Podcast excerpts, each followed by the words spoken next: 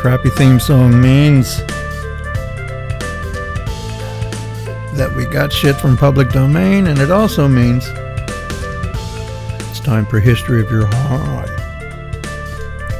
All right, trying to get all this mess in line here, Doc. I was almost late.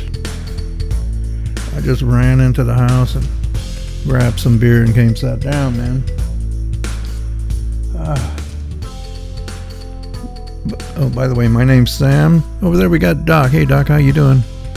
Oh, I'm still vertical. Alrighty, that's a plus sometimes. it's a hindrance, other. Uh, but yeah, I got to do one of my favorite things today, Doc. I had to go to the pharmacy, and I know this seems odd uh, because I've had when I talked about it on the other shows about going to the pharmacy over here where you can buy anything. you can Yeah. buy toys. Uh, last time I went, I got a couple of decks of cards because I realized I don't have any cards anymore. They're still unopened, but one day, you know, one day. So, uh, yeah, when you go to the when you go to the Don't fucking expect me to play strip poker with you. well, why did I buy the cards? Over here, you can buy anything at the pharmacy, right? Yeah. What I love doing. I got to do it today because it was a big day, right? So uh, I'm rolling up. You know, I say, hey, Kenneth Broussard. He said, well, we're still working on one. Give us about five minutes. I said, oh, not a problem. And so when I came back, I bought, let's see, 30 cyclobenzaprine, uh, 21 oxycodone, 120 gabapentins, and a 30 pack of beer. the pharmacist always looks at you like, really? Really? You buying a 30 pack of beer? You- uh, the pills here aren't enough? Do, you, do you honestly need the beer? And my answer is yes, it takes the edge off. nah, really, it's just fun. Yeah, so anyway, what we do here every week, uh, give some story from history, some lesser known story from history, and we just kind of have fun with it. You know, we don't take any of this shit seriously. We're not historians. Uh, we just like history buffs. You know, we're we used to sit at the table in the kitchen, uh, drunk as fuck, having history conversations. Oh, would the Roman army from this period beat the Mongolian army from that period? You know, we'd have these stupid conversations all the time. We say, hey, let's do it on the podcast. And guess what? We do it on the podcast, and not as good. but we're working on it. Yeah, we're still we're still kind of developing this and seeing what we're going to do with it. But it's fun. In the meantime, it's just fucking fun. So, like I said, I'm here uh, in the studio. Uh, Doc's 3.2 miles away. And Still. yeah, I guess you actually have your own studio now, right? Uh, just a mic and a set of headphones and running through this computer. Yeah, that's about it. That's what people call a studio. I'm actually in a room. Full of equipment. Yeah, I got you know mixing boards, headphone amps, uh, mic stands, and mics set up everywhere. Yeah, we could do like eight, nine people Backup systems upon backup systems. Yeah, everything we have is, is got a backup because we learned early on shit fucking breaks. And if shit breaks, you can't do a podcast. so when you're able, you know, to get something, you get it. And you put it away in the other studio. All right. Yeah. Anyway, we're here. Uh, I got a, a story, and Doc's got a story. And what you did all week, Doc? Did you get uh? Did you get a date yet for the uh? For your uh for the vaccine? No. Didn't they approve it like yesterday, or are they still working on the? Uh, I don't know what's going on. I'm so tired of all that crap, man. It just I don't even like turning on the news anymore. Uh, yeah, I'm with you. I'm 100% with you. I right mean, there. it, it's all these months that I've stayed mostly secluded. Uh, you know, I, I, it was at first it was like okay, now I'm alone. You know, I don't have to fuck with people. right, right. And now it's getting to the point was now I'm alone and I'm tired of fucking with myself. Give me some people to fuck with. yeah, uh, uh, Doc is like a, I guess you would call you prime candidate for the for the COVID, right? Uh, yeah, uh, I've got, uh, you know, I've gone through two chemos, so my immune system is Yeah, is is, is on question. But um you know, uh, I take. I've had my pneumonia shots. I've had all my flu shots. right. Uh, I'm constantly seeing doctors, so you know they're, they're keeping an eye on me. Uh, the positive is um uh, they said that people with O positive or O negative blood is less susceptible. So, and that's me, and I'm O Mhm. negative. That's good. Um, uh, the, I don't go anywhere. Uh, I, I'm, I'm barely outside. There's two times a week that I go out, and uh, that's just to um, pick up lottery tickets and get tea when I run out of tea. Right, you're And I usually do that masked, late at right. night when nobody's around Right, right. and uh, you know I'm I'm I'm doing the six foot thing, even if you know Nobody else does. somebody said something about up on the counter. You know, I'll wait till they back off before I get up Okay. there and do the the card thing. And right. Yeah, we. I've got a spray bottle of uh, that uh, vodka or tequila smelling uh, Oh, hand yeah, yeah, sanitizer yeah, yeah, that. I spray everything down with. Yeah, that's super strong shit. Oh yeah. And see, the thing is, you know, Doc's having to do this because we live in Louisiana. And I'd say, I don't know, fucking 60, 70% of Louisiana doesn't think this thing is even real. It's true, right? I've noticed something in the last couple of months. I mean, when it first started, you know, uh, I, I, I mean, the last podcast I did at your house, you know, I put up, I put on the whole fucking Yeah, he had like a whole surgical gear. and yeah, we took a picture of it. Yeah, his, he had his feet and booties. It's uh, go to uh, Insignificant's Facebook page and go to the photos. It's in there. We got a couple of photos of him. I mean, he's fully covered in like hospital gear, the full shit on his shoes. You know the the the the you know hair in the fucking. Uh, uh, it's not a hair net. It's a fucking No, I was just wearing my cap. But I had the goggles and the mask and Yeah. the gloves and the gown.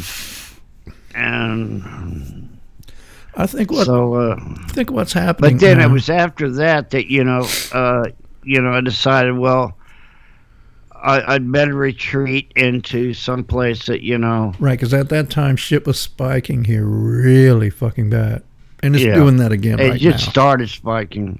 Yeah. And uh, you know, I was I was always wearing the mask and the gloves and the spray and all that shit. And I noticed a lot of people weren't wearing masks and stuff. But whenever the cases started climbing and the death count started climbing, then I started seeing more and more people wear masks. There is. There and is, in yeah. the last few months, it seems like every time I turn around, there's every, nearly 90%, 95% of the people you will see wearing masks. Uh, sometimes they're wearing them even on their face. Yeah. There's, there's that one idiot that's always walking around not wearing a crap yeah. you know, that's at the at the counter, and that's the guy, you know, I just stand way away from. Yeah. I think. You know, uh, because they got the little marks on the floors where you're supposed to stand, and they got the the plexiglass thing hanging in front of everything nowadays. It's it's like and uh, it's spiking so much right now. I think people are starting to have like their relatives get it, right? yeah, And they go, "Oh, wait, it's not the flu. yeah, What are you? What are you telling me? You know? oh, doc. Uh, oh, I don't know if he'd want me to say this. Uh, I got. Did you get a message from Smidge? no. Yeah. No, I haven't been on Facebook in months. I just I don't blame you. it's seems like it's the same old crap. I mean, It is. It is. I got. Hell, uh, I got tons of fucking happy birthdays that I never even answered. I, I mean, it was Yeah, I, I got a notification for this uh, early in the morning, right? I I couldn't sleep. I was hurting. So uh, I looked at it and, uh, yeah, he got it.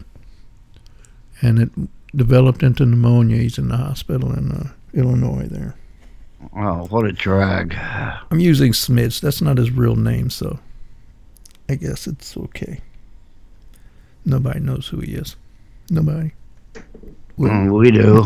we yeah we actually know who he is, I, you know, I, I hope and uh, and he's you know, He's- give my best regards and hope for the best. yeah he's like fucking what, 10, 15 years younger than me. Yeah, Yeah, man. Yeah, but that's kind of fucked up. So I think uh, a lot of people are getting to where they know people that get it, and see the actual shit, and change their mind. You know, maybe it is real. Oh, I, I, I didn't doubt it from the beginning. I mean, since uh, oh, I guess when was it? December. And uh, Yeah, um, me it was like mid January.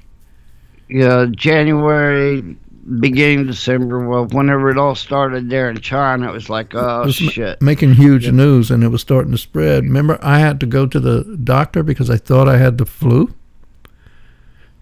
and I had a, like a fucking nice fever, and I was fully fucked up, you know, in the throat and the nose and shit. And they were like, "Okay, yeah," and they came in in the outfit, and I'm like, "What's going on?" And they sw- Yeah, they swabbed me and said, We'll be back in about 15 minutes. And they came back about 15 minutes.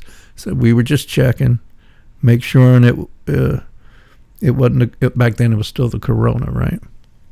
Making sure Yeah. you, you don't have the corona. You have this other virus that, here, take this, but you're, you're going to be sick for like six, six, eight weeks.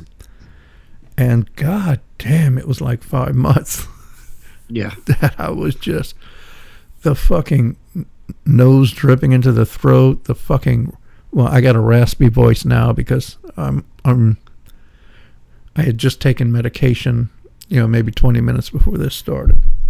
It'll clear up later. That's that's one of the uh that's one of the side effects from from gabapentin is you get your voice gets kind of raspy for a little while. It's no big deal though. Ah, all right. yeah. I, I, took all that, all the precautions when it first started because you know they kept saying, uh, you know how deadly it was and everything, and then I started seeing the uh, you know how the the uh, death count kept climbing in Yeah. in China, and then how they were wh- whenever they got all bent out of shape and started quarantine and sterilizing everything. I went, whoa, maybe this shit is serious than I thought. Yeah. So, you know, I started taking all the precautions, and uh, you know, that's when I stayed home and started doing the podcast from the house, and uh, you know, it's you know, I. Uh, I'm getting up there in age, so uh, yeah. Yeah. I want to. I, I got too many things I still want to do before I kick off. I got you. And if you come over here, man, this is in the middle of a fucking huge neighborhood. it's this right smack in the middle of this huge fucking neighborhood. You know, there'll be 30, 40 people walking by the house during a podcast. You know, there's people all the fuck over all the time in this place. So. Yes. Here we go. Wait. Lou, Lou, come on, my man. Come on, behave. Jesus Christ, Lou. All right, so we- we got Doc up there. I can put this here. Oh, fuck. Yeah, I'm all out of sorts. Like I said, I just fucking walked through the door, you know, grabbed some beer, came, sat down, called you up. I'm still putting the fucking shit together. All right. So, Doc, Mm. you got a story for us this week? Yes, I do. All righty. Let me uh, let me get your theme song up here. I think I got it. If Lou lets me, Lou, you want to push the button? You got your nose on it. You want to push it? Oh, good boy. Good boy. Oh, now I got your snot on my goddamn mouse.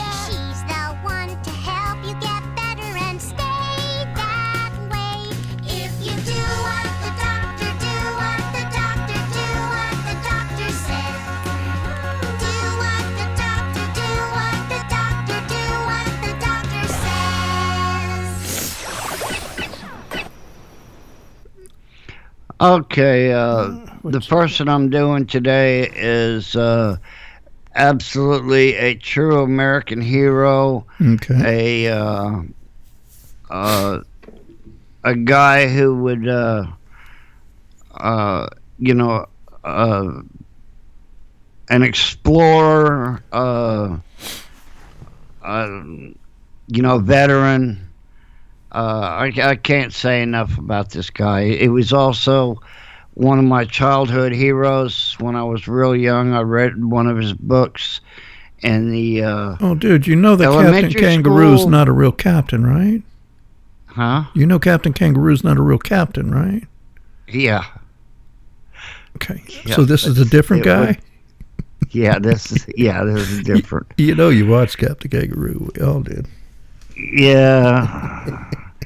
Only this is um, uh, Chuck Yeager, who recently passed away. He passed away on the seventh of this month. Yes, he did.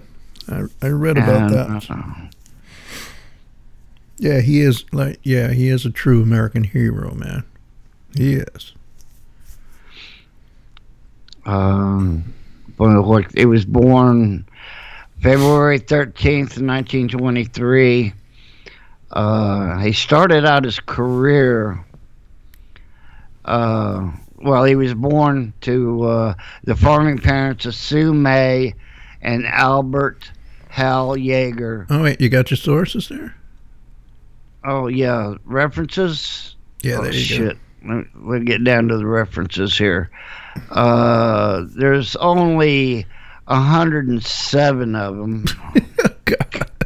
Okay, yeah. So you you didn't have the Aerospace. Smithsonian, uh, the New York Times, um, West Virginia Humanities Council, That's enough. Yeah. um, uh, Chuck Yeager, the uh, Age of the Fighter Pilot. Uh, shit, there's there's many many of them. There's even uh, uh, Chuck Yeager. I checked uh, Chuck Yeager's web page and read through some of his articles there. So this is a Uh, guy you've actually been reading about and following since you were a kid. Yeah. Okay, Yeah, I mean, that's good enough. Good enough. So uh, if you want to look him up and uh, check out all the things that he's done in his life, there's plenty, plenty of places you can look up. Uh, uh, Air Force Museum's got a big, big thing on him. The Space Museum's got a big write up Yep. on him. Um, geez, there, there's there's more written about him. Of course, yeah. he lived a life. I mean, Uh-uh. this guy lived a life that uh, you know certain people could only dream of. All right. So, so he was born a farmer boy. He wa yeah, he was born to farming parents in uh, Myra, West Virginia. And at five years old, they moved to Hamlin, West Virginia. Uh, he had two brothers and two sisters.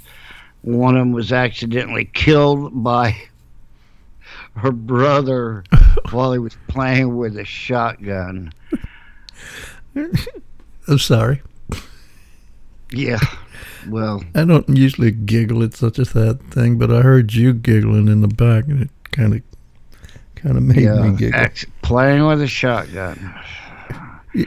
Uh, he attended Hamilton High School and played basketball and football, of course. You know, all the big heroes were athletic types. Yeah. His best grades were in geometry and typing. He graduated in high school in 1941, and his first experience with the military was uh, with the uh, civilians military training camp at Fort Benjamin in uh, Indianapolis Okay. and um, he was dating at the at, uh, as early as uh, 1939 a young lady by the name of Glennis Dickhouse. Okay. Okay. You do this on purpose, start, man. Start. Every fucking every fucking show, you pick a story with a name like that.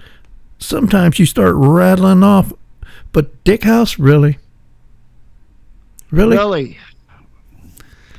Look it up. I, don't, I don't want to. Let let sleeping dogs fuck her. Uh, he was a cousin of former baseball catcher Steve Yeager. Uh, in uh, 1941, he enlisted in the U- U.S. Army Air Force. That was before the Air Force was separate from the Army. Oh right, right, yeah. The Army Yeah. and Air Force were still one entity. And uh, he was a mechanic and got training at uh, George Air Force Base. And uh, Yeager was not eligible for training because of his age, flight training because of his age, and the fact he didn't have a college education. Right. Normally, you have to either you have to have a college ed- education and be an officer, right? Don't you have to be an officer Yeah. to fly? Yeah. Yeah. Uh, three months later, pr- promoted to the U.S. Air Force to alter the recruiting sta- uh, standard. Yeager was usually sharp vision with a visual accuracy of rated at 2010, enabled him to shoot a deer at 600 yards. By the time Sweet flight training acceptance, he was a, a crew chief of an AT-11. He received his pilot wings and promoted to flight officer. Okay, Doc. That's Uh, I, I didn't mean to interrupt you. Yeah, I did. What's an AT-11? to what? You say it was a crew chief of an AT-11. Yeah. that- what's that? Uh, AT-11 is uh, just a. Uh, it's a training plane. Oh, It's okay. like AT stands for uh, Advanced Trainer, Okay. all right. and uh, AT11 was a Beechcraft Model 18. All right. It's a twin engine plane. right. It's just like So, uh, like he was doing like you know you go to driving school. Yeah. you got the special cars. He was in a plane like that. All right. That makes sense. So he's trained as a fighter pilot in a Bell P-39 Airacobra, and those planes were not the best aircraft in the world. Um, And- he was grounded for several days after clipping a farmer's tree during a flight training. He was shipped overseas. Uh, uh, November 22nd, 1943, he was uh, stationed at RAF Leiston. Yeager was uh, transferred to P 51 Mustangs and was with the 363rd Fighter Squadron. He named all of his aircraft Glamorous Glen Okay. I'm okay. okay. until he broke the speed record, and then he changed the name to his aircraft to the uh, Glamorous Glennis. He didn't. He didn't put Dick anywhere on there, right? No, Okay. no, I- no. I, don't blame him. I'm just. that's that's her name. Um, Uh, he gained one victory before he was shot down over in France in uh, 44th on uh, March 5th, 1944. After his eighth mission, he escaped to Maine uh, to Spain uh, with the help of the Marquis, and the French resistance returned him to England. but during his stay, uh, he was assisted with the guerrillas in their duties and did not involve was not involved in direct combat but helped construct bombs for the group as a skill that he learned from his father so his father was the mad bomber Oh, yeah. I, I could see that back well in the day. farming you would have to farming, get to stumps blow out the ground. stumps to, Yeah. to move tree stumps and everything so you know that's where he learned how to use dynamite I remember. I remember even when I was alive and young, and like we go to uh, small towns like Youngsville, Milton. Uh, you know, they had like a counter for everything, and then a little counter on the side, which had like guns and stuff, because everything was like a, a general store. yeah You know, these old shacks. Yeah, and they, you know, you could you buy your guns, you buy your ammo, and you could buy dynamite, sticks of dynamite, Yeah. to to blow stumps out of the ground and stuff. You know, mm. which they still did that, Doc. Uh, Me and you would be Despite famous. regulations of prohibiting evaders, escape pilots from flying over enemy territory again, the purpose of which was so that they wouldn't, if they got captured again, they couldn't tell the Germans who their captor, who, who Right. helped them escape. How they got away? and, Yeah, yeah, that makes So- sense. That makes sense. Uh, he kept bitching about it and bitching about it, and he was reinstated to go ahead and fly combat. Um, by uh, let's see, it was clear. Uh, he bit so much that General Eisenhower finally let me go to my squadron. Yeager said he cleared me for combat on D-Day Oh, okay. okay. after the Frenchman and Marquis that had surfaced to fight the Germans, Eisenhower gained permission in the War Department, and he was capable of flying over the English Channel. he was also noted for being uh, for his flying skills and his combat leadership. And on October the 12th, 1944, he became the first pilot in his group to make an ace in a day by downing five enemy aircraft in a single mission In a day? in a day. Yeah, Good lord. there were a few pilots during World War II that were capable of doing that. There were some in the Pacific during the uh, Marianas turkey shoot where there was guys that were shooting down five planes in a day. Yeah, but like in World War II, uh, the planes weren't really that good, and they weren't really that capable. You could go through the war and never even shoot someone down. Yeah. It's true. I worked with a, a a guy when I was back in Odessa. We just called him the Major. Uh, he flew in the Pacific uh, in a P fifty one and said that every time that they went up, he was looking to shoot somebody down, and he finally got his chance to attack a Betty bomber. But the bomber flew up into the clouds, so he went after him and they're flying around in the clouds. And it said, next thing you know, there was this bomber in front of them, and they barely missed each other. He said he oh never went after another plane that went to the clouds after that. Yeah, I can imagine because you can't see you can't see dick. Yeah. Yeah. Oh, oh, I didn't mean I didn't mean you couldn't see Glenn's wife. I meant you you couldn't see shit there. Yeah. I didn't want to confuse the story. I can't believe that's her name, man. Just can't believe that. Oh, you got to see her picture. She is a cutie. I would imagine. You know, he probably had the poontang crawling on their knees behind him. You know, because he was fucking like somehow, you know, he came out of that pasture and went into the world and was fucking whip smart as shit. You Two know, of the planes that he killed, he scored without firing a single shot. When he flew into firing position against uh, an Messerschmitt 109, and the pilot of the aircraft panicked, braking to the right instead of to the left, and collided with oh, his wingman. fuck. So these two planes are flying along. He gets behind one of them. Guy goes, "Oh shit, man!" and breaks to the right. And on the right hand side of him is his own wingman. They collide. Both the guys bailed out. Okay, I gotta ask you. Now, you always hear Messerschmitt, Messerschmitt, Messerschmitt, you know, Luftwaffe, Luftwaffe. But in fact, in reality, they were like shitty, right? The plane sucked, No, the, pilot 109 sucked. was- the 109 was one of the uh, uh, best aircraft that flew. That was flown by the Germans in capable hands. Yeah, but they didn't Also, have a lot of capable hands, was- right?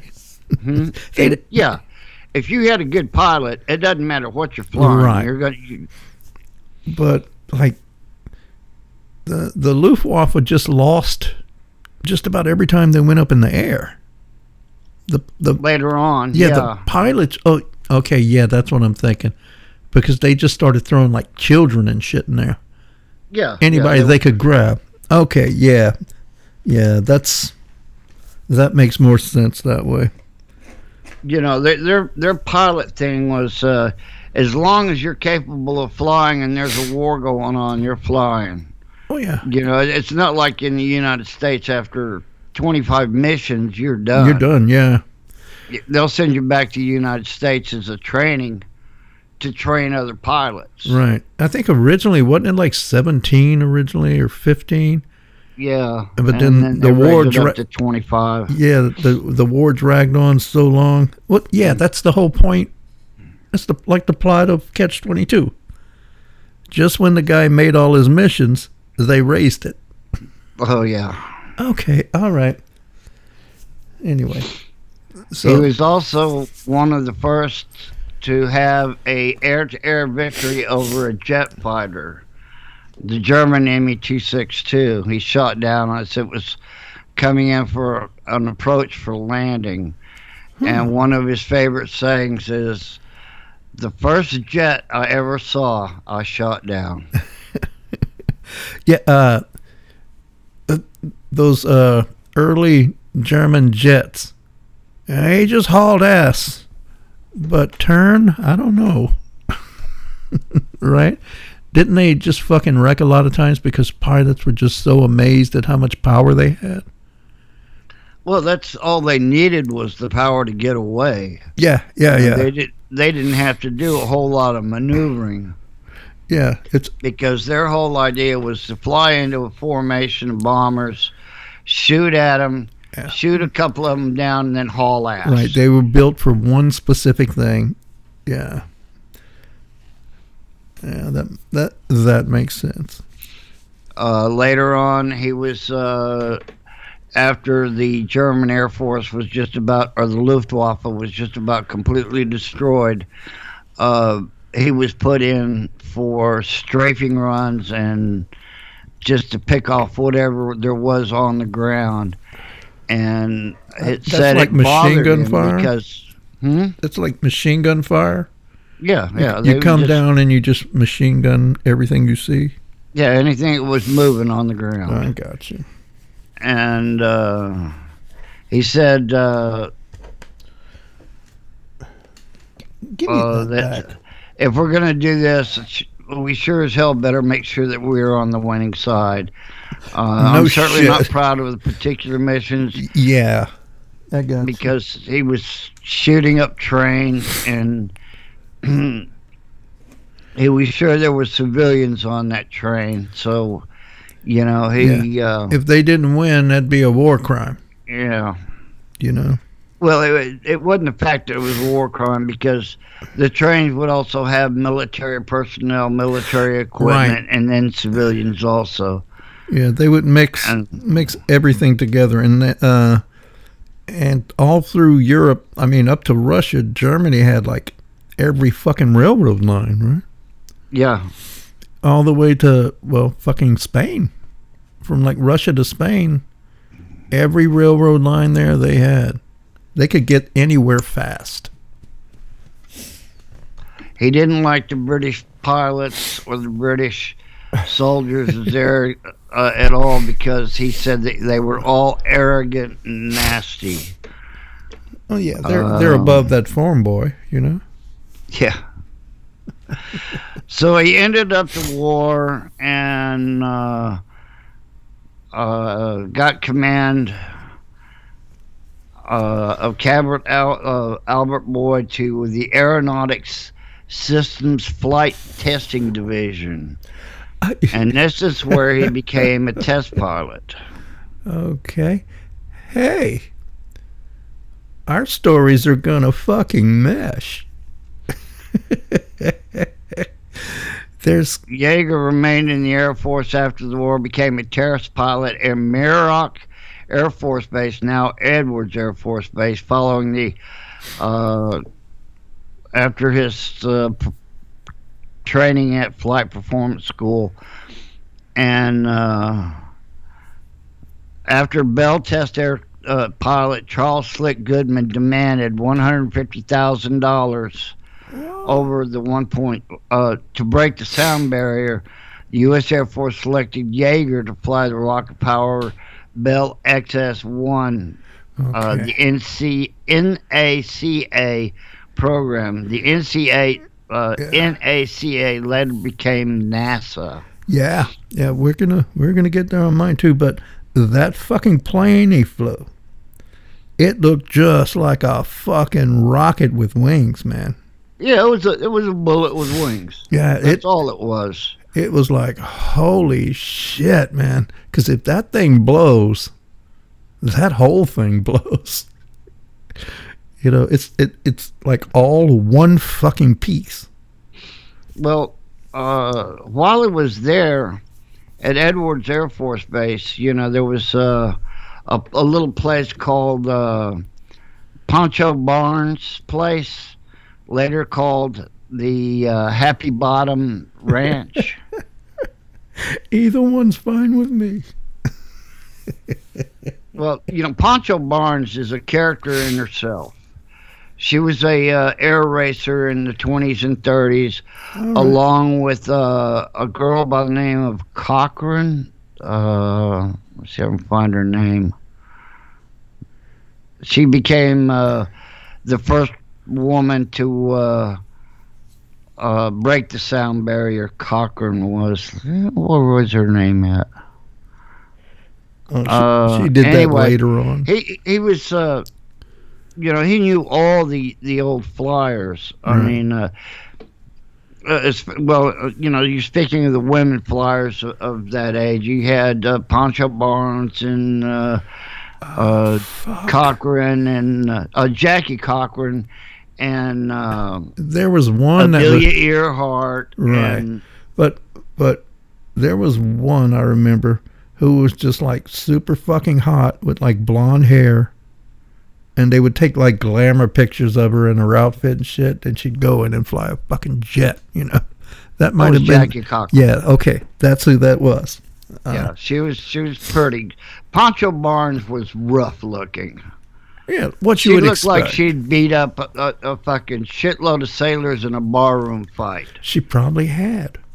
Well, see, Pancho Barnes, I, I, I can tell you, you know, Pancho Barnes got her nickname because uh, when she was rich, her family was rich, Okay. and she didn't want to have any part of all the the richy glitzy crap of being rich. So she took off, you know, and did all the things she wanted to. She ended up in Mexico for a while, hanging out with Pancho Villa and fighting with him, and that's where, when she came back to the United States, they went ahead and tagged her with Pancho Barnes Okay. um, while he was hanging out there with uh, at the Happy Bottom Riding Club with his wife. See, they couldn't have their wives at the uh, at Edwards Air Force Base, so they Right. had Pancho Barnes had the this little club set up and had cabins and swimming pools and a oh. big dining hall and a dance hall and had all these waitresses that were good looking ladies and some people said they were hookers. Well, that's debatable because she said she didn't allow that on her, you know, on her little area. Right. Now, if they, They left. to, if one of them decided to go ahead and take off with a pilot or somebody else and do whatever, Yeah, she got nothing to do with that. she Exactly. didn't have nothing to say about it. But when they were on her property and under her payroll, she- that was one of the no-nos. Well, uh, Chuck Yeager and his wife were hanging out there just before he was going to go ahead and break the sound barrier, and they were out riding horses. And as they were coming back in, the horse went ahead and did something. But anyway, Chuck Yeager fell off the horse and broke two ribs. Oh, And this is just before his uh, uh, breaking the sound barrier. But Oh. instead of going to the Air Force doctors, Oh. which would have grounded him, Yeah, yeah, yeah. That's what I'm thinking. He took off and went to see a civilian doctor who wrapped him up and wrapped up his ribs and Oh he went God. back and he didn't tell anybody except the project pilot Jack Ridley about the accident. And since he couldn't close the capsule door on the X1, uh, Jack Ridley went ahead and rigged up a cut off broom handle so he could use it as extra leverage to go ahead and seal the hatch. Right. Yeah, he can't reach up and pull down. It, it- with, with, with broken rigs, I mean, that's the most painful shit you could ever think of. Yeah. Well, good for them.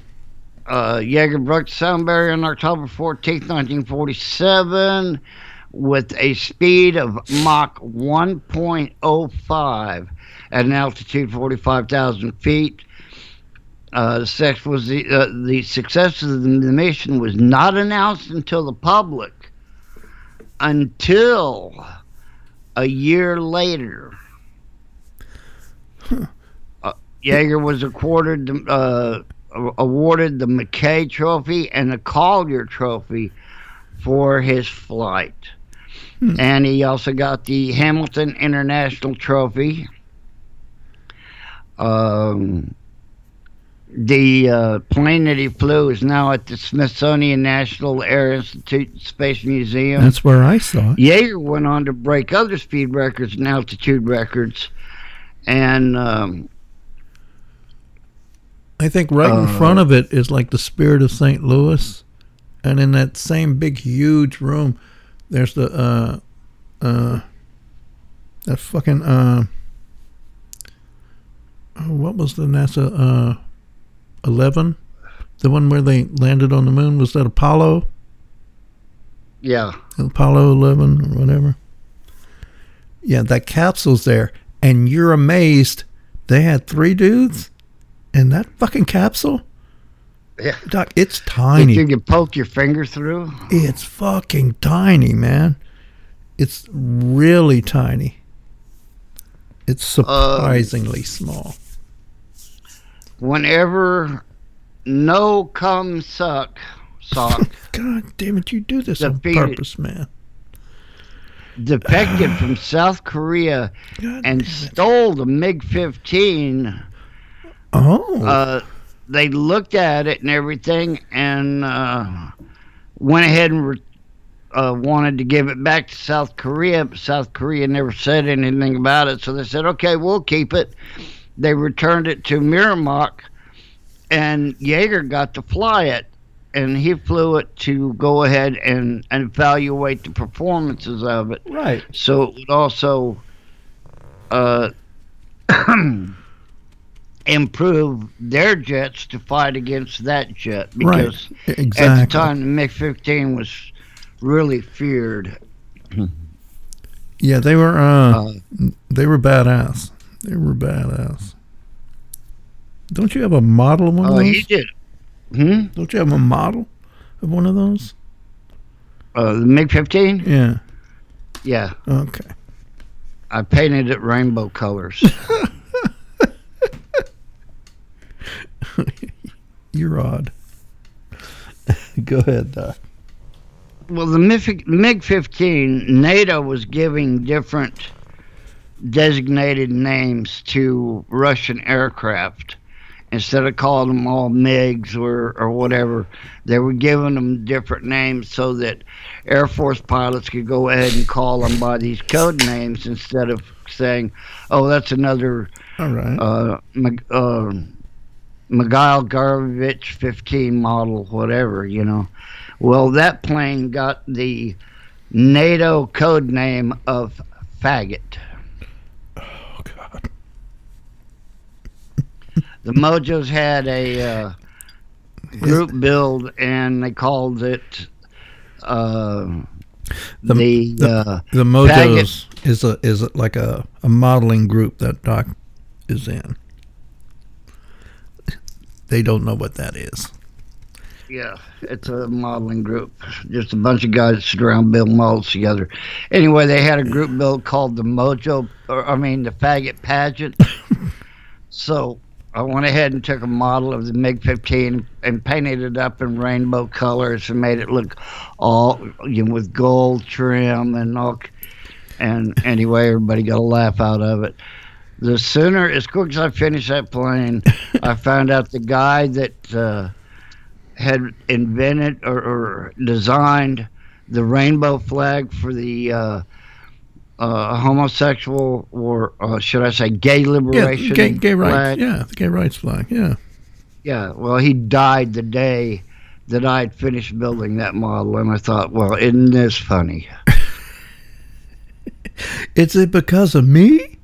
Did he know? Yeah. Who told him? Who told Lou? Was it you?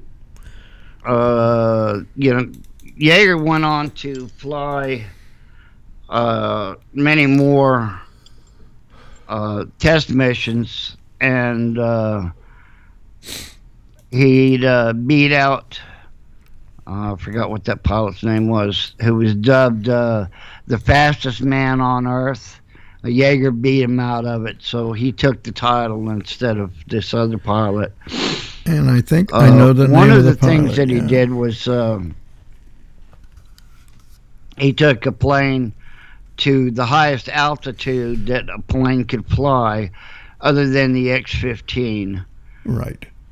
and uh, this was a modified, uh, regular modified aircraft, and uh, he took off and took and took it straight up just as fast as it could go until it got to a certain point where the air got so thin the jet engines couldn't operate and he hit a rocket because it had a rocket booster on it, a small rocket booster. Right.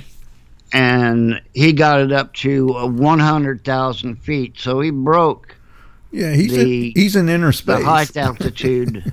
Yeah. But then on the way down, after he'd reached that altitude, you know, he said it was great. He could see the curvature of the earth, he could see the stars up above him. Yeah, right. He knew he was right there at space. He got out of the, the sky and clouds and just got into the black. You know? Yeah. And he's looking down. Yeah, that's awesome. That'd be cool. And then he started down, and uh, the plane started pitching and rolling and and everything. He, he couldn't. Was, the air was so thin that aerodynamics had no effect on the aircraft. right. So he dropped from 80,000 feet to about, uh, I don't know, I think it was 30,000 feet. Whoa. And just a matter of minutes. And he finally got control of the aircraft and, and uh, landed it. The second time he did it, uh, he ran into a phenomenon called. Uh, uh, well, no, that was inertia coupling. That's a whole different thing. But anyway, he ran into problems, and uh, it started pitching and rolling, and he couldn't. Uh, he couldn't get control of it, so he went ahead and bailed out. When he did bail out, his oxygen system caught fire, so he got burns on his Oh, hands and on his face. Fuck. And of course, the plane crashed. And he comes down just burnt. Yeah. Uh, he, he wasn't burned all that bad. Uh, he did other testing. He did testing on uh, when NASA was doing the lifting body testings Yeah. for the for the the the shuttle or what would, would become the shuttle. Exactly. you know the one where you see on uh, the six million dollar man shows the the the aircraft crash and tumble and roll And and, we can make them better Yeah. that was the same plane or the same type of aircraft but he wasn't flying that one uh, the guy who crashed that one did live That's hard to believe because that thing's horrific. Uh, 1966, Yeager went back into the Air Force. Uh, he, he'd gotten out, but he went back in and uh, uh, was in charge of uh, Tactical Fighter Squadron and uh, F-4 Phantoms in that. Vietnam. You know, so that. This guy had already went through World War II, Korea. fought in World War II, fought in Korea, And now, and now fought Nam. Vietnam. Jesus fucking Christ. And, and he lived. Oh yeah. Yeah. Uh, he was also assigned to Pakistan to help uh, advance the Pakistani Air Force. Um, oh, there was a lot of things he did after that. He retired on uh, March 1st, 1975. They went ahead and promoted him to general. Whoa. Uh, when they made the movie The Right Stuff in 1983, Yeah. he made a cameo appearance as a bartender at Pancho's place. That's a great fucking movie, man. It's, it's so Uh, good. Uh, for several years, he was connected with General Motors, pro- uh, publicizing AC Delco. They went ahead and let him run the uh, Chevrolet Corvette pace car in the seventh run, the seventh running of the Indianapolis 500, and he was invited again '68 to run the pace car. Uh, That's how I remember him. That's how I first heard of him, you know, as a child, as he was doing those AC Delco commercials.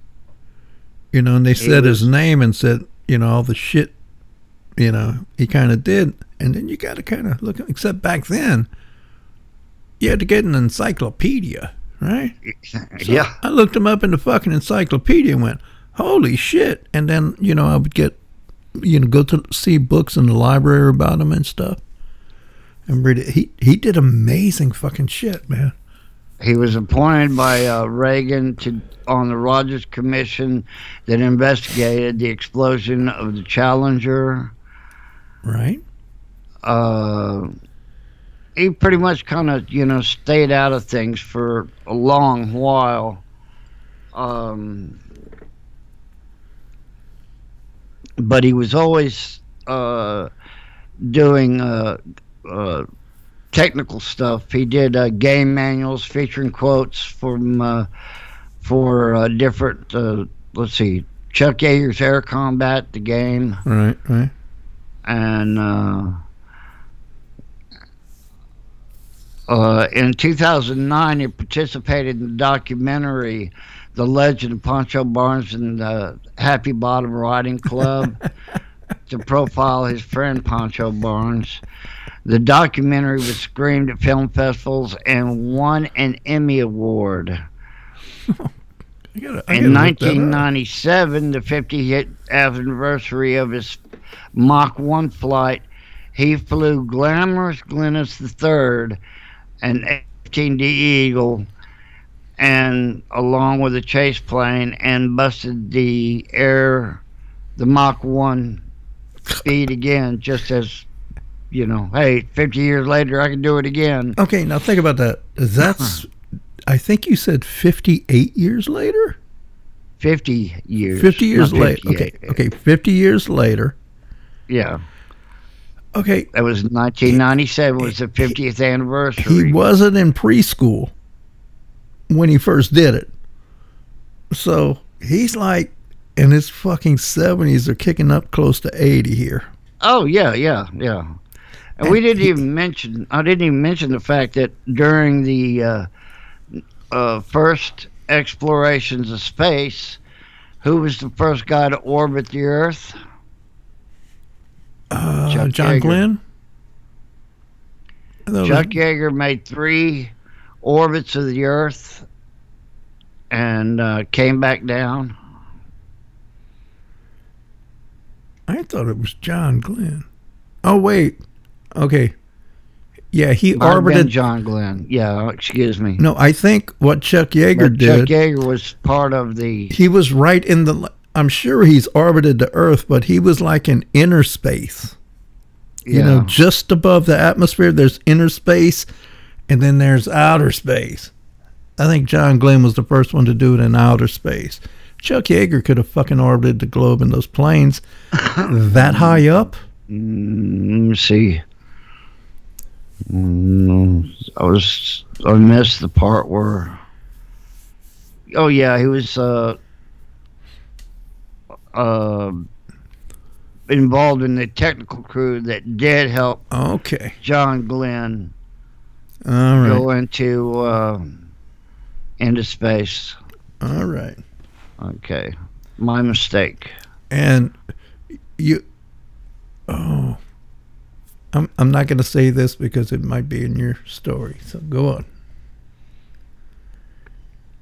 Mm, he said that uh, it was everything he did in his life was duty over. Uh, duty yeah, i heard it duty over fear.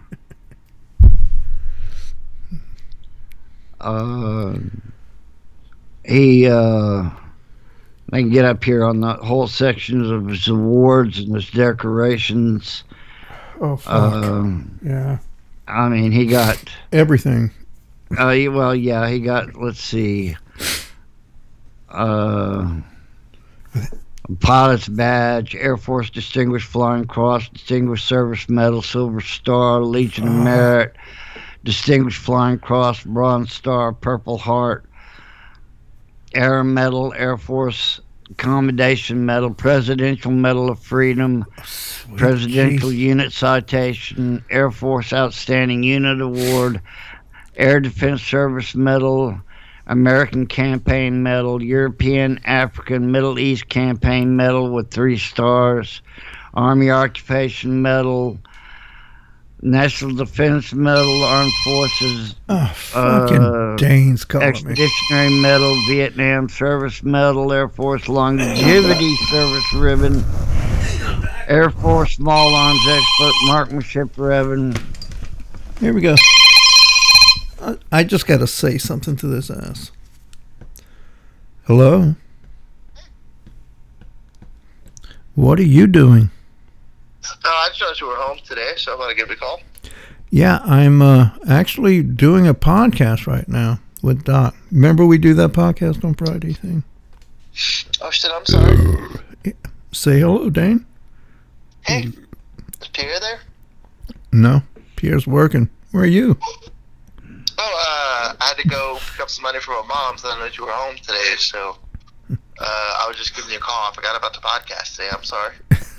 It's a hey. Doc was in the middle of a good story about Chuck Yeager. Okay, I'll let him get back to it, but I will see you tomorrow. All right, I'll see you tomorrow day. I'm sorry, man. Are you It's mad? fun. No, I'm not bad at all. I'm doing it because it's funny. Okay, I'll just make sure you weren't mad at me for not making it today. I just had some stuff to do. We went to go grocery shopping. Dude. we had to go do a bunch of shit. You are we already you already discussed that with me the other day. All right, cool. But That's yeah, all but, fine. um, I would definitely be there on Saturday tomorrow and have your stuff, whatever. All So right. All right. All right. So you, Later, bro. hey, you have to put that have your stuff in there, man. The fuck is he talking about?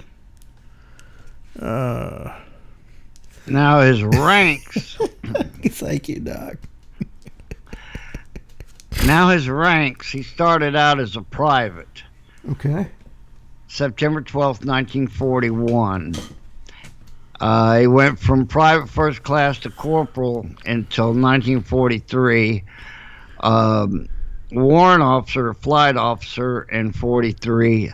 Second lieutenant in 44. First lieutenant 44. Captain in 44. He got out of the or out of the Air Force uh, or the United States Army regular regular Army Right. went back into the Air Force in 47 as a second lieutenant. So they demoted him. Yeah. Well, I think uh, rankings are And different then- from uh like just because you're one thing in one place like if you're a captain in the navy, right? Like you can run an entire ship. You can have your own ship. So Yeah. captain in the navy's higher than like captain in the army. Oh yeah, It's yeah, more yeah. responsibility, right? It's a different grade. So I think that's probably what happened here. You know, uh, second lieutenant. I think it's the Air fact that he had gotten out in between the wars, and since he went back in, they had to start him off lower. Mm, could be, could be. You're probably right. Uh, second lieutenant, 47. A few months later, first lieutenant, captain in 1951, major in 1951, which was temporary but made permanent in 58. Huh. Second lieutenant colonel, uh, temporary in 56 but permanent in 64. A colonel, temporary in 61, permanent in 67, and then in uh, June of uh, 1969 he made brigadier general.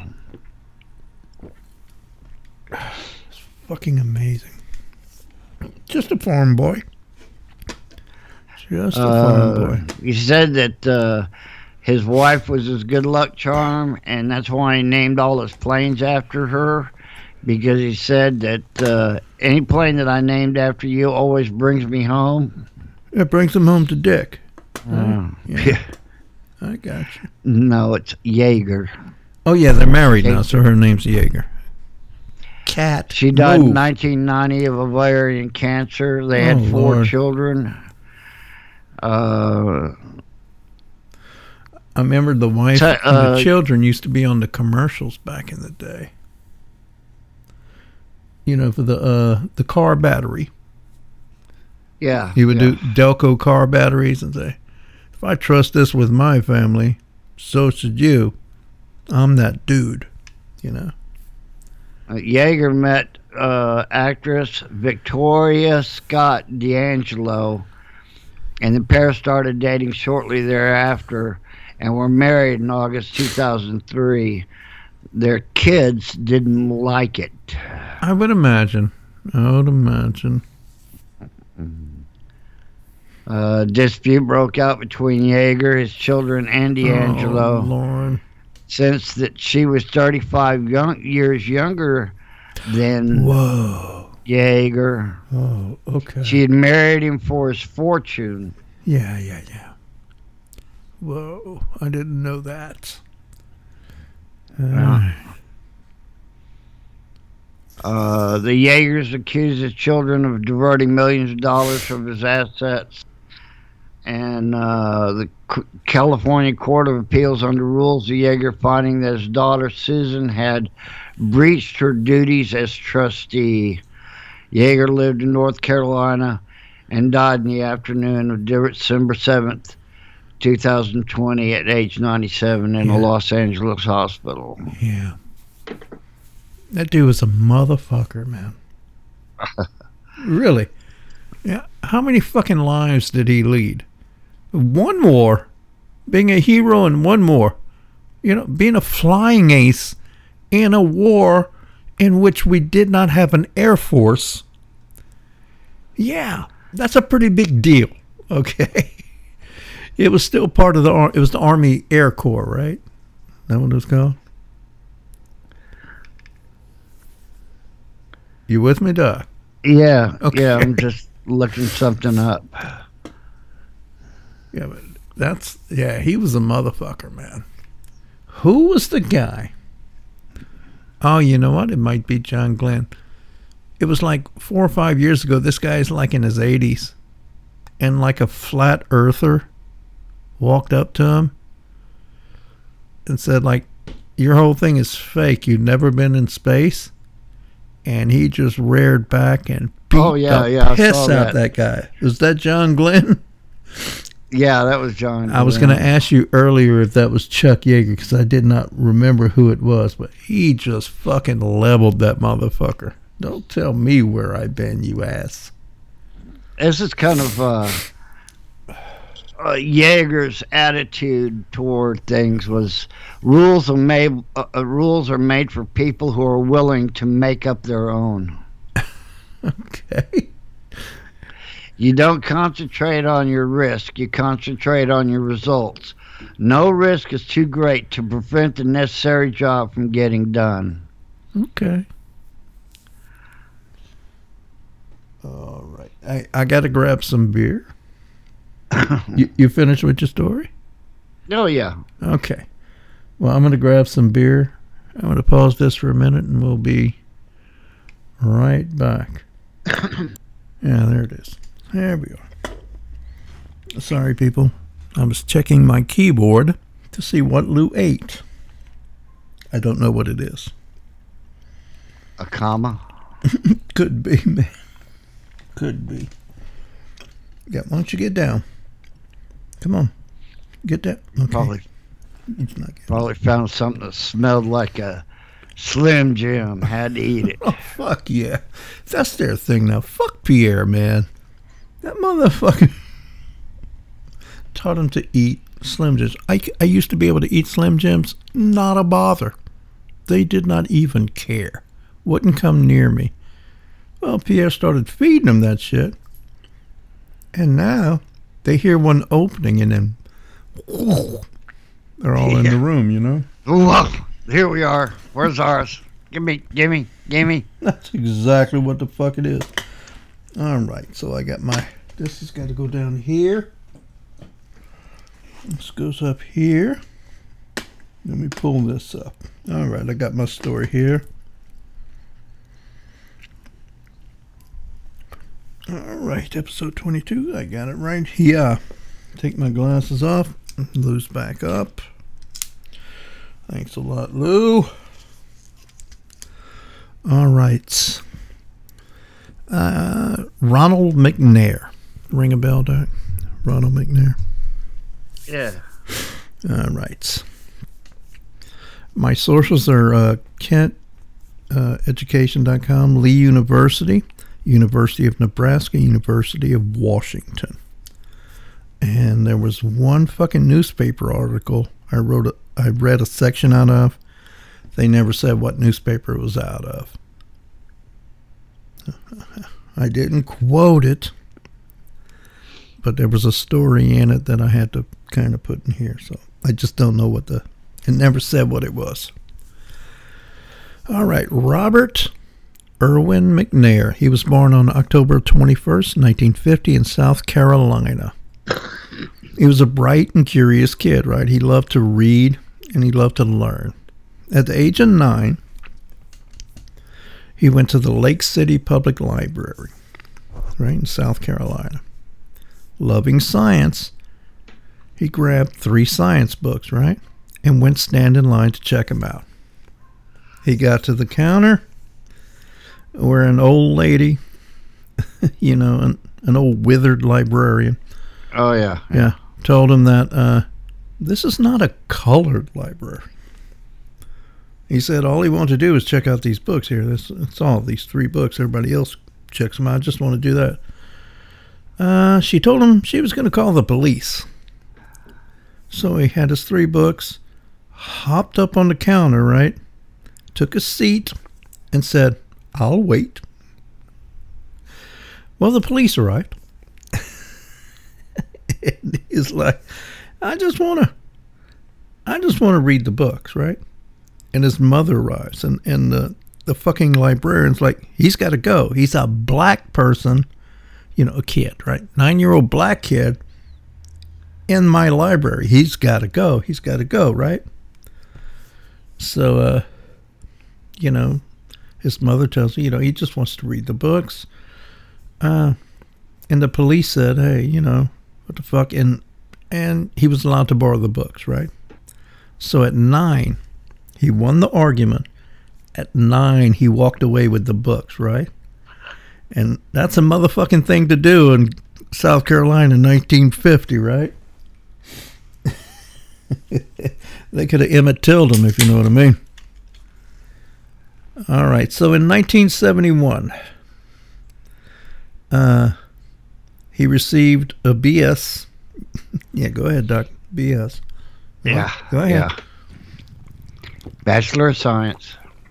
Oh, okay. Yeah, that's funny. In engineering from North Carolina, Greensboro. 1976, he reached a PhD uh, in physics from MIT. Yeah.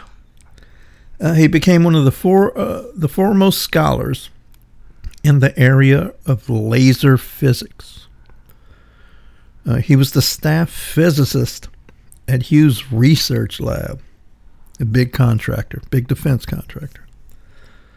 Uh, he was also an accomplished musician. He played the saxophone, and with uh, composer uh, Jean Michel Jarre, yeah, he recorded some shit with. Him.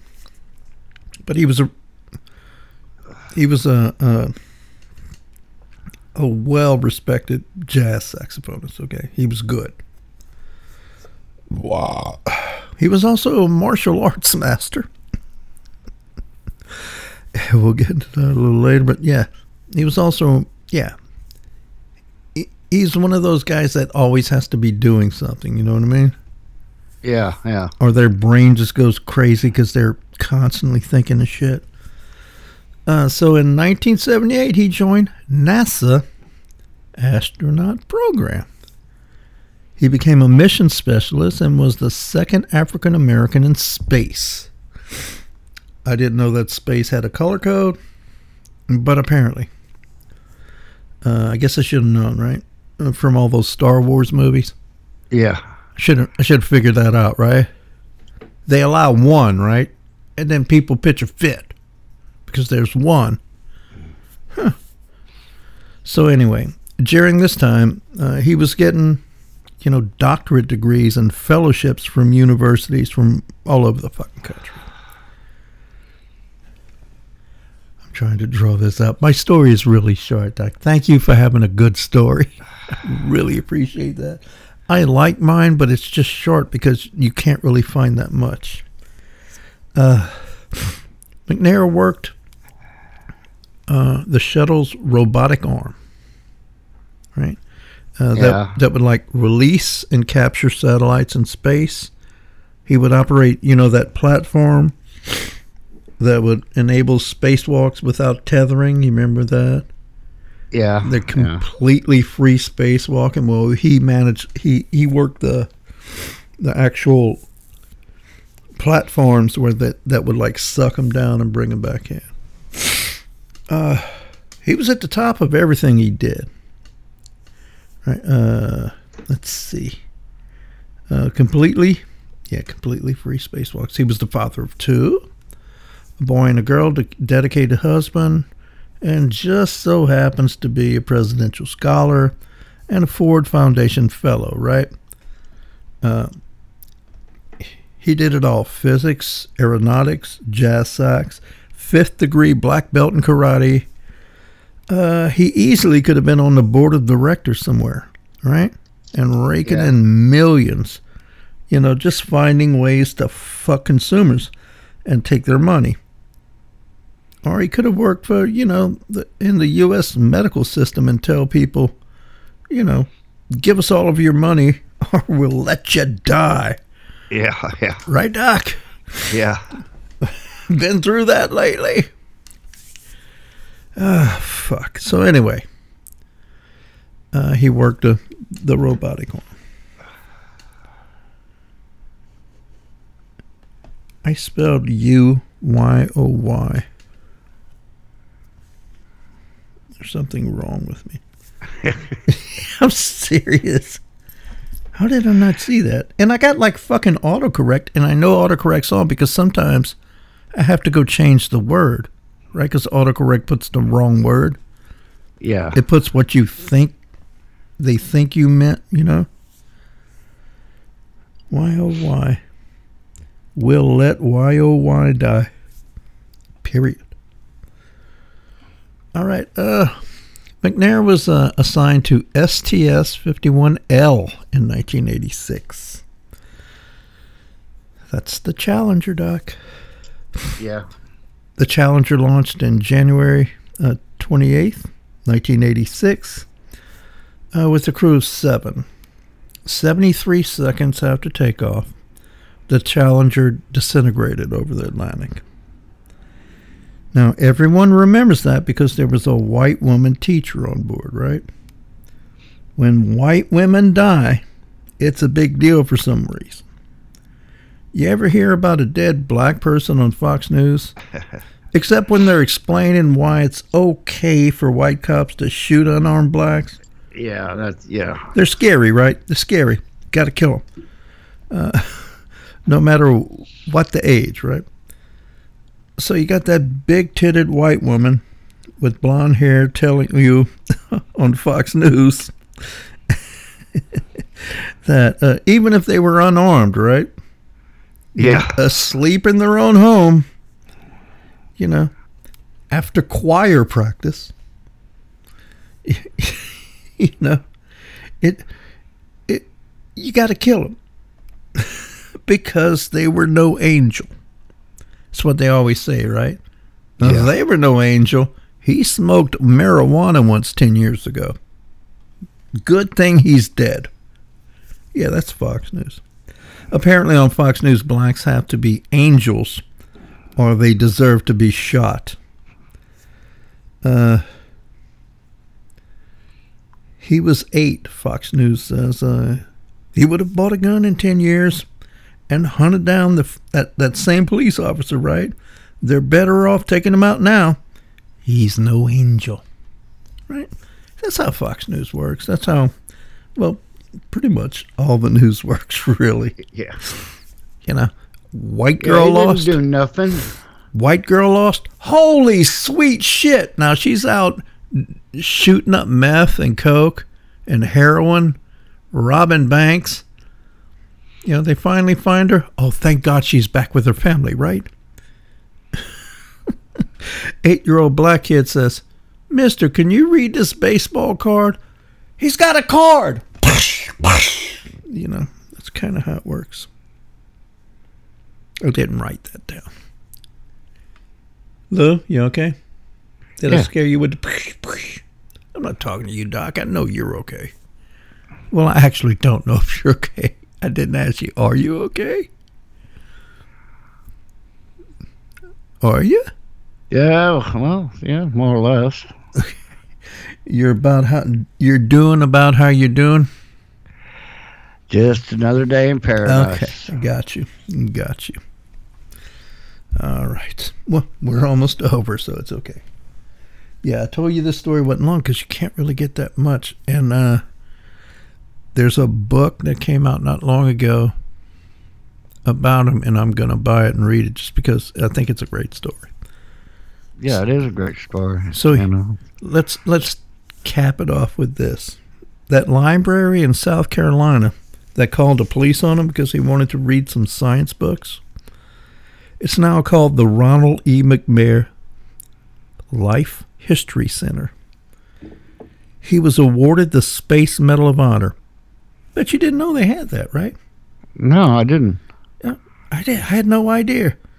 I'm sure white people got it. Why didn't we see it? You know, unless you see it like on some white chick's grave or something.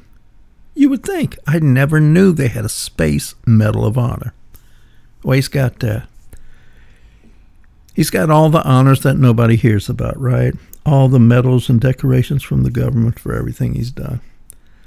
That day, way back at the library, you know, the police came in and they heard both sides, like police should, right? They asked the old lady, why don't you just give him the books? Then he'll leave. So when the police basically said, just give him the books. You want him out of here? She gave him the books. And he said, thank you, ma'am, and then left. Now, if he had scared those cops, that building would still be that crappy old library.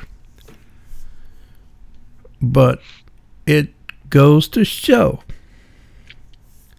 that you don't just judge people. I know, I know. Everybody's heard this. You don't just judge people by their race or how they look or what they're doing at the time. Because you could get like a snippet of me walking through my kitchen cooking, wiping my ass with my hand, right? yeah. And you're like, ooh, he's cooking with that. You don't know. You don't know what's actually going on, right? And all I'm trying to say is, you know, the cops that day handled it correct. The cops today wouldn't have. And this was in 1950, the height of desegregation, right? There weren't any protest about it even yet right? Nobody cared what they did to black people back then. And the cops heard both sides. Granted, his mother was there, but he won the argument. He won the fucking argument that day. And the police said, Lady, let's give him the fucking books. And he still said, Thank you, ma'am, and walked out. And that building is now named after him. Well, that just shows his character. You know, the Yes, the character that's of what I'm heart. talking about. Yeah, that's exactly You know, what I mean. So you know that young man was going someplace because he had character. He wasn't one of those that would sit there and go ahead and raise hell about, oh, you know, white privilege and this, that, and the other. He just said, "Thank you, ma'am," and went on and became a, you know, uh, A national hero. He died in that fucking space shuttle disaster.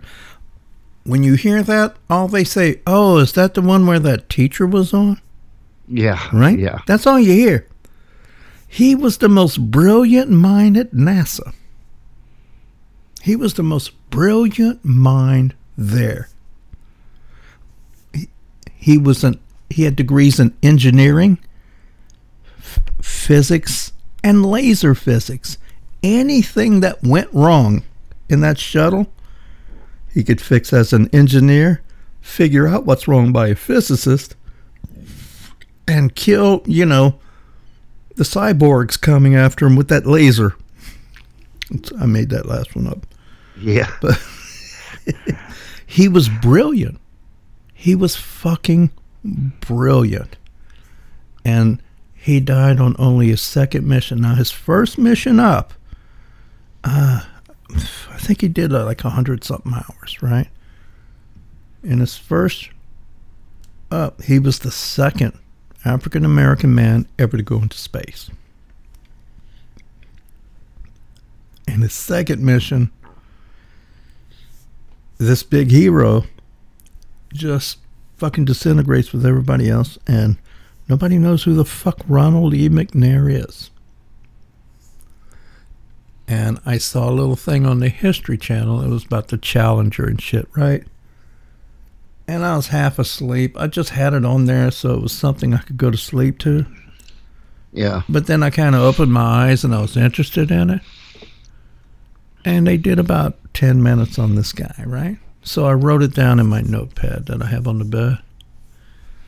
Because my memory's so bad, I have notepads laying around the house all over the place to remind me what. It's true, right, Doc? I got index cards up everywhere. I've got one at my on my hobby desk. I've got umpteen different pads and clipboards all around my computer desk that I write things on and don't know what the hell I'm writing them about. That's the sad part. of One in the computers. bedroom. That's just how it is, you know. So, but I wrote it down. Give you an example. Okay. I'll give you an example. Okay. I wrote down. Get the comic book thing out of the way. Uh, okay, I even lost it. No, here it is. Uh, King Weed. Don't know why. Don't know. I don't know. Sounds like a guy I'd want to meet. But but it had to have been important because I wrote it down on my on my sheet that on my notebook that I write down The stories all and my expenses on, you know, and, and what Oh. I have a run gives me a running idea of what I got left in the bank, you know. 'cause I- Okay, okay, yeah, yeah. You wrote it on an important notebook. yeah. But then I don't know. I got It uh, might be something. It might be something on on uh, uh, YouTube. I'm sure it is. I I got a uh, like a you know the trapper keeper I have for the insignificance. I mean the, the not new review. I got another one of those with it's three pages just full of topics, right? For this, and I look down and I say, "What am I going to write about next?" I look down and I don't remember goddamn thing about anything on there. you know. But this was rough because there was so little about him. Everything, every article, every fucking like, uh, even school libraries and shit. You know, you go in like Colorado, the library in Colorado. You go in, read about him, and it's just all the basic shit. Everything I said here, and that's kind of it they don't delve into his personal life except saying, hey, he's a fifth degree black belt, got a couple of kids, play some saxophone. You know, Hey, there's n- nothing on him. He's a he's an accomplished man, a very Yeah, accomplished yes. man, Yeah. and one that, that, like I said earlier, you know, it, it it shows the character of his heart by the beginning of of what caused him to be what he is. yeah. And he's got balls for sitting Oh, there on the counter and saying, I'll wait for the police, ma'am. you know? And his brother's going, holy shit, holy shit, holy shit. you know? cops are coming, cops are coming. And he won. We're gonna get beat the shit out of and go to jail. and they didn't. He won the fucking argument. He's nine. He's fucking nine. You know? And that was in what year? 1950, South Carolina. 1950. In South Carolina. Okay. Yeah. That's not. Yeah, I can imagine that. You know that. yeah, that's not a happy time No. for No. the African American community there. All you can say is thank God it wasn't Mississippi, right? Yeah. We we might not have Yeah. ever had a challenger. Yeah. And uh, thank God for the understanding cops. Yeah, they did their job exactly how that job's supposed to be done in a situation like this. Which is just an, you know, an argument between an old lady and a boy. Why should it have to escalate, right? But, you know, there's stories. Yeah. There's stories. Oh, you, you okay, sweetie? Miles is over there on your, your pillows and he just sneezed. No, he sneezed. yeah. Probably caught a whiff of something. I'm hoping so. He, he looked at me like, dude. Oh, now he's sniffing around. So he's curling back up. He's fine. He's fine. He probably just got a little swamp ass, right? Probably. Yeah. Caught a whiff and it went, oh, wait a minute. Wow. Eh. Why are our noses so good? it hurts. So, yeah, I wish there was more about this guy, and I'm going to buy the book. I have it written down on my little uh, note thing over there. I Because I, I really want to know more, but I wanted to give the story, right? So I started doing the story, and I was like, oh, God, it's going to be so fucking short because they just don't. Everything I wrote down is basically what I found. Every story said the same thing, right? Except some stories quoted his brother, some stories quoted his mother and stuff, and and they, but they all said the same thing. They all said the same thing. He was a pretty badass dude. That's uh, that's what they say. Alrighty, let's get this. Oh, I wouldn't screw with him with a fifth degree black belt. No. no, Uh, It, it would still be yes, sir, or no, sir. he would put Uh, you, really, I mean, he deserved the respect of yes, sir, no, sir. I mean, if he got up there and say, look, you know, here I am in, in the space program, I did this and I did that, it would be, uh, you know, I'd be amazed enough and, and respectful enough to say yes, sir, no, sir. You got a, a PhD like in fucking engineering. I forgot where I said that was, but then you go MIT, you get a PhD in physics. You know, you're the guy in NASA that designs like the lasers and stuff. Yeah. And the lasers, I did not know this. The lasers are done for like tracking. Right? They're not weapons. Like Yeah, they yeah. they shoot a laser out in space and that's the track. Like the platform's got to follow and the dude's got to follow that's out there, right? yeah. They can see the straight line out there and back to the craft, right? Because they were spacewalking untethered. They couldn't be pulled back in. They had to come back and stand on that platform that he worked. I thought they were like, I don't know, just shooting it up there and trying to make their way to Endor and you know, see some fucking little Wookiees or something. Okay, it went away. God damn it. Of course, the thing I'm looking for goes away. Well, Doc, okay. I think that's it, man. All right. We'll see you later, Doc. Say goodbye to somebody. Uh, goodbye, all you wonderful people.